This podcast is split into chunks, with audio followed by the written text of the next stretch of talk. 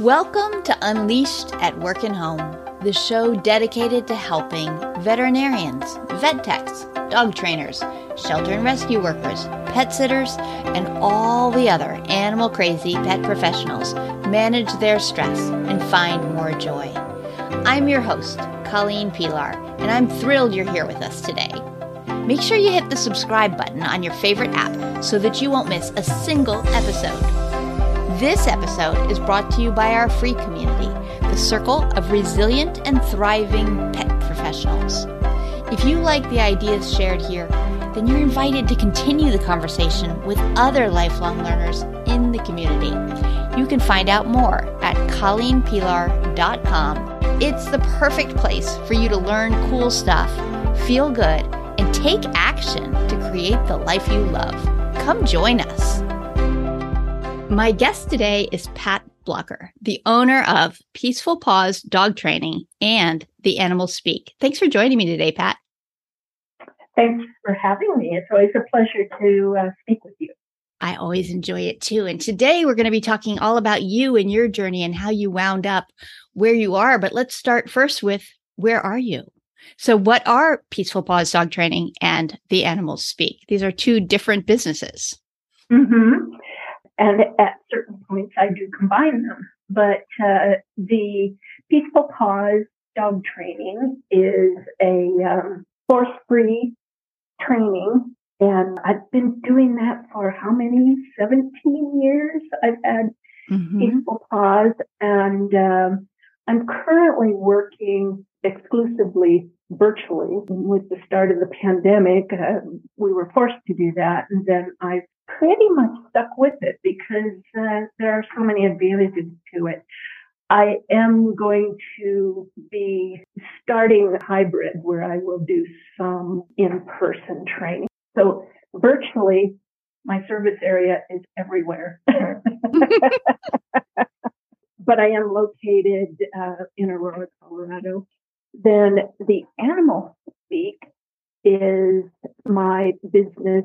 I'm also an animal communicator in addition to being a certified professional dog trainer and fairly recently started that up as a business. So I can do animal communication. That is helpful for people who have questions about what their animals are thinking. Mm-hmm. It's particularly helpful in training. As I said, sometimes I combine the two and uh, I can do a reading with, in this case, it would be a dog. I can communicate with any species. But when it's done in conjunction with the dog training, I can do a reading with the dog. And uh, that can actually take training to a whole new level because we're really hearing what the dog has to say. Mm-hmm. Yeah, that's awesome. Yeah. So start me way back at the beginning of, you know, elementary school. How did you go from there to here? What's your story? Wow. Well, I've always loved animals. I was raised on a farm in the Midwest. That was back when farms were family farms and so on, and not the big agribusiness that we see today. Mm-hmm. And uh, always just loved animals and I would tame the the farm cats, you know, when there'd be a new litter of kittens, I would go sit with them. And we also, of course, had dogs and uh, I also had a horse.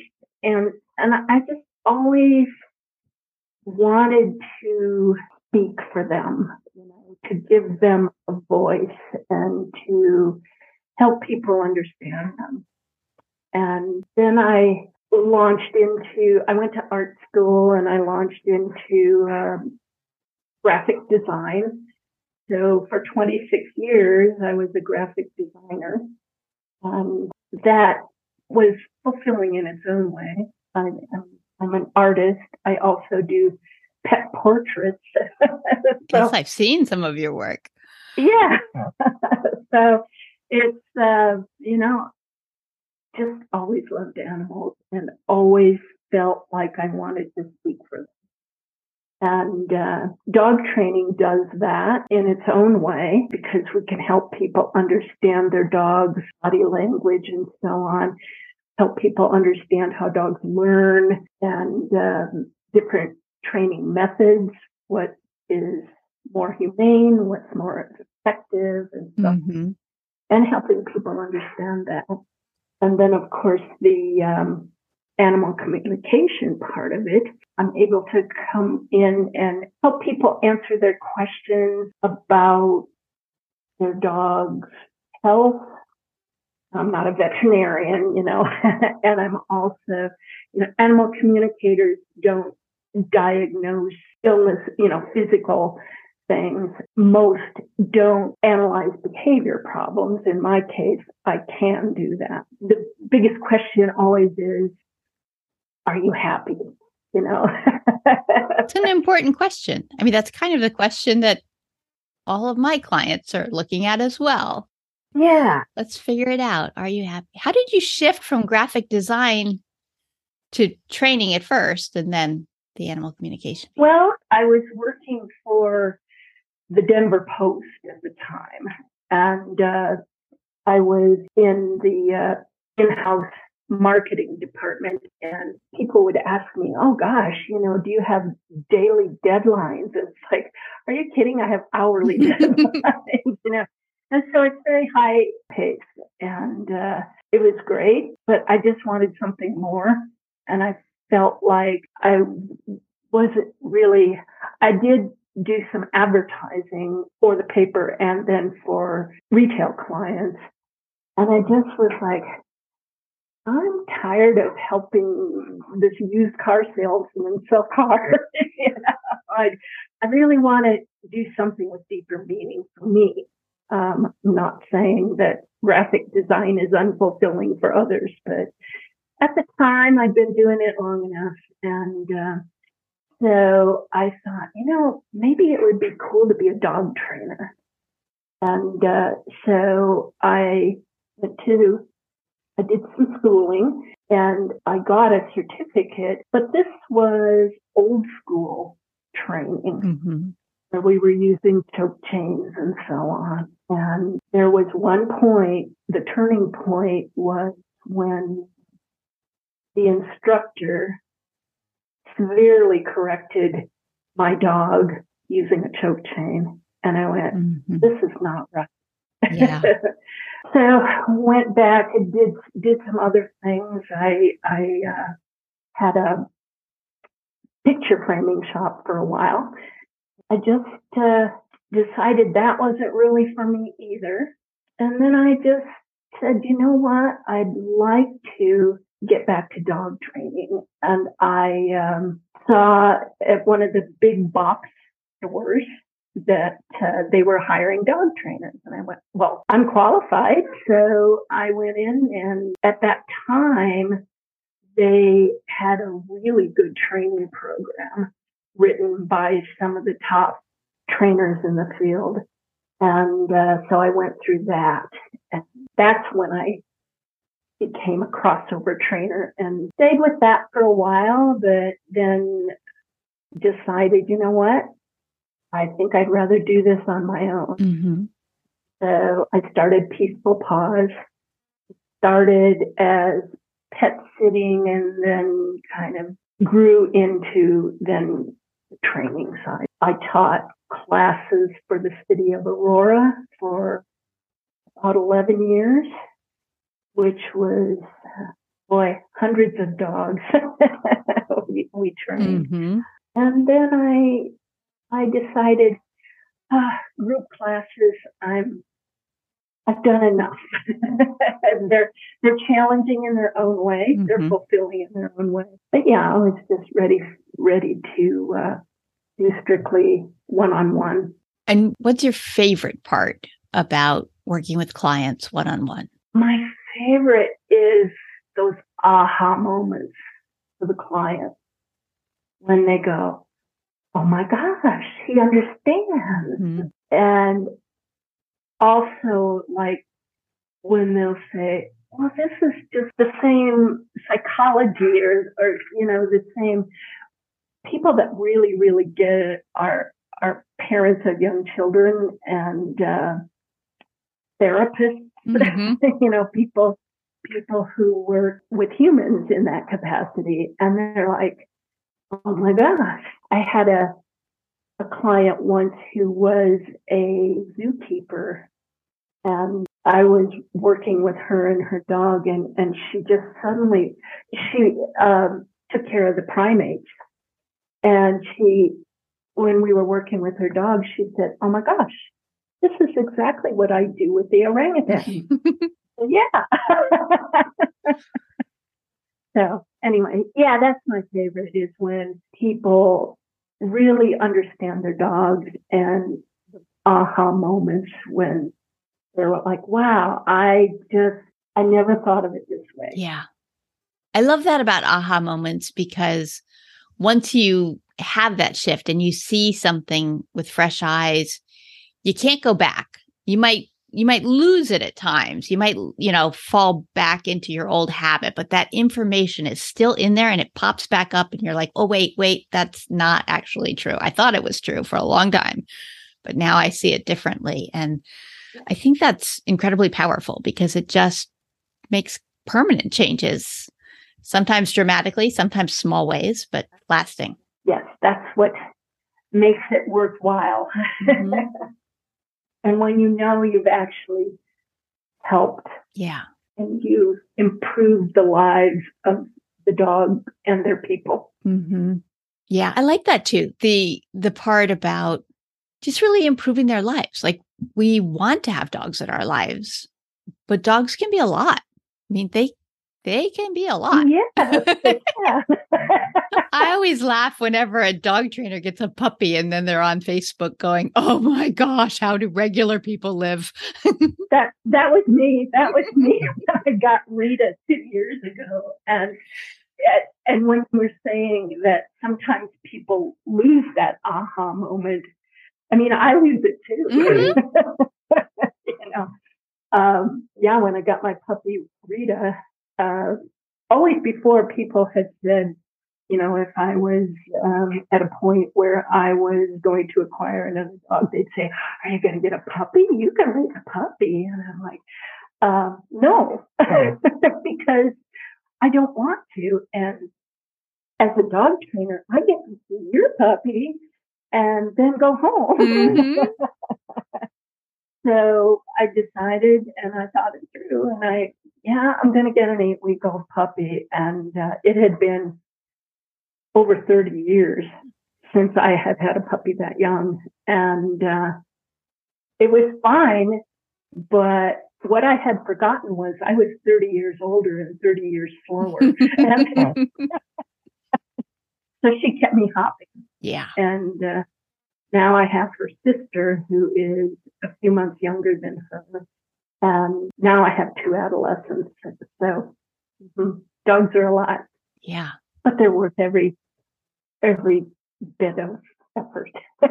I I agree. But I do think that is the magic of a dog trainer where they can help you make the effort a little bit less so that the they're worth it part is more tangible and, and easier to remember all the time because because they bring such joy to us and they're a lot of work. they are, yeah. But actually, having these two has been helpful for me to empathize with my clients who have puppies. Mm-hmm. And they're going, You won't believe. I said, Yes, I will. I do. I do believe that because I've been through it recently. Yeah. So earlier you mentioned one of the main questions people ask you from an animal communication standpoint is, you know, is my pet happy? I'm curious if there's a common theme in what the animals say to you.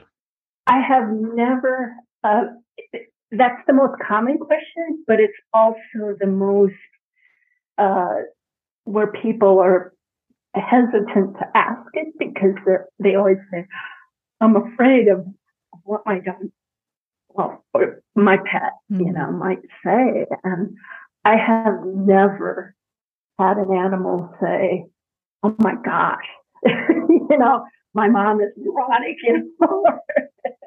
I have never ever had that. Are there common themes though, and what what you notice animals do want to say? Um, yeah, you know, they really want us to understand what's going on, but mostly they are wanting us to know that they love us, that they care, that they're happy. Um, you know, so the question, are you happy is the most common because most common answer is yes. And and they have different ways sometimes of saying that. And then when I get specific questions, that's really nice when I can point people towards the solution, whether that's especially in dog training, I can actually help them with that. A lot of times people ask what their favorite thing to do is and what their favorite toy is. Sometimes I just get images that the animal is showing me. I remember, and this is a client that I was doing a combination of animal communication and training. And uh, uh, the the dog showed me this blue blanket, and uh, then when the next session with the client, she said, "and and here's my dog." You know, she turned the camera on her dog, and the dog was laying on a blue blanket, the exact color of blue that she had showed me. And that then helped us in the training. We were working with separation anxiety. And I confirmed with the client that, yeah, that's her favorite blanket. So we used that to help create a safe place for the dog when her mom had to be gone. Mm-hmm. And and all of the things that go with that. So, um, yeah. Thanks. Yeah. They like to show me their favorite toys and uh, their favorite people and their favorite activities. And so a lot of it validates what the client suspected. I did a reading with a cat one time and, and the the client was saying she was thinking about getting another cat and wanted to know about that and the the cat showed me this other cat and said this is my it's my this is my brother yeah i i would like to have, have him come here and i did not know but the cat that she was considering was in fact the cat's brother. Mm. so it was like okay he he let us know. So a lot of times it's validating for people yeah. too. Is like am i doing the right thing? Do you really like this food? That's another one is do they like their food? What else would they like? And you know I, I've never had an animal say they want less food. no. So I always I always want more. Yeah so I like to ask people for quotes um, that are words of some sort that have meaning. And you shared a lovely quote, and it comes from Charlotte's Web from E.B. White. The quote is It is quite possible that an animal has spoken to me and that I didn't catch the remark because I wasn't paying attention. So, which character do you recall? Which character in Charlotte's Web said that? I do not. It's such a great quote because we've all had that experience of seeing an animal speaking to someone and the person that the animal is speaking with isn't mm-hmm. noticing or paying attention. Yeah. So is this a quote that that you use in in your personal thinking or your life or your how does it resonate with you? What does it mean to you? Well, as I said, I always wanted to give animals a voice and I can do that in dog training, and I more literally do it in animal communication. So, in animal communication, animals want to be heard. And also in dog training, you ask about moments that are special. I also like the moment when I can see the dog almost, whew, they get me. Mm-hmm. they understand. Yeah. So I can help with that on both both levels. Yeah. But yeah, so that resonates in just communication. Yeah. And and being maybe that moderator or it is such know. a powerful moment when when you feel that shift or at least for me it's a feel. Um, i was working with a deaf basset years ago and just a lovely person adored her dog but they they were just not communicating. And he and i were working together one day and the light bulb came on for him where he was like oh that has meaning I've got it. And it came on for mm-hmm. me and it came on for his person. And the three of us just, it was this most magic moment. And what was so interesting to me was he knew if I was in the building when another teacher would be teaching a group class. Like they would say, Oh, radar is losing his mind. He's just not paying attention today at all. could you come in and say hello so he could get his brain back?